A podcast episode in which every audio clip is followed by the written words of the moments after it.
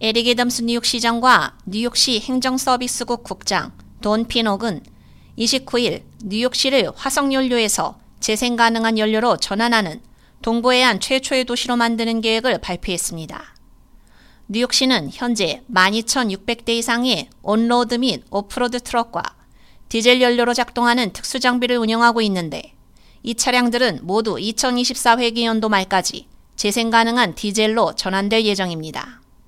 재생 가능한 디젤은 탄소 배출을 줄이는 것으로 입증되었으며 쓰레기 수거 트럭과 구급차를 포함한 시의 대형 차량에 매년 사용되는 최대 1,600만 갤런의 화석연료를 대체하게 됩니다.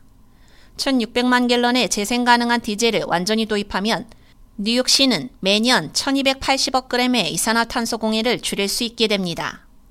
이러한 전환은 지난 9월에 시작되었으며 이미 재생 가능한 디젤 250만 갤런이 대형 차량에 사용되고 있습니다.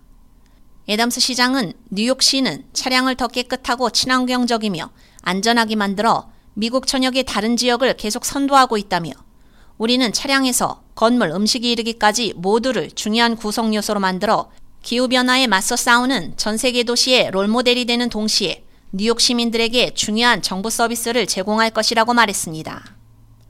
재생 가능한 디젤 바이오 연료는 화석 디젤을 완전히 대체해 환경을 보호하고 동일한 품질의 연료를 제공하게 됩니다.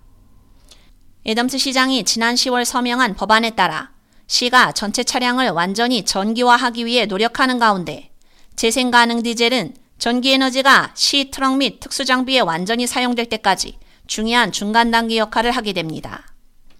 현재 전체 fleet 차량의 약 4분의 3에 해당하는 2만 450대의 시 차량이 전기, 태양열, 하이브리드 또는 바이오 연료와 같은 청정 대안 에너지를 사용하고 있습니다. 2025년까지 차량에서 배출되는 온실가스 양을 2015년치의 절반으로 줄이겠다는 목표를 달성하기 위해 순항하고 있는 것으로 보입니다.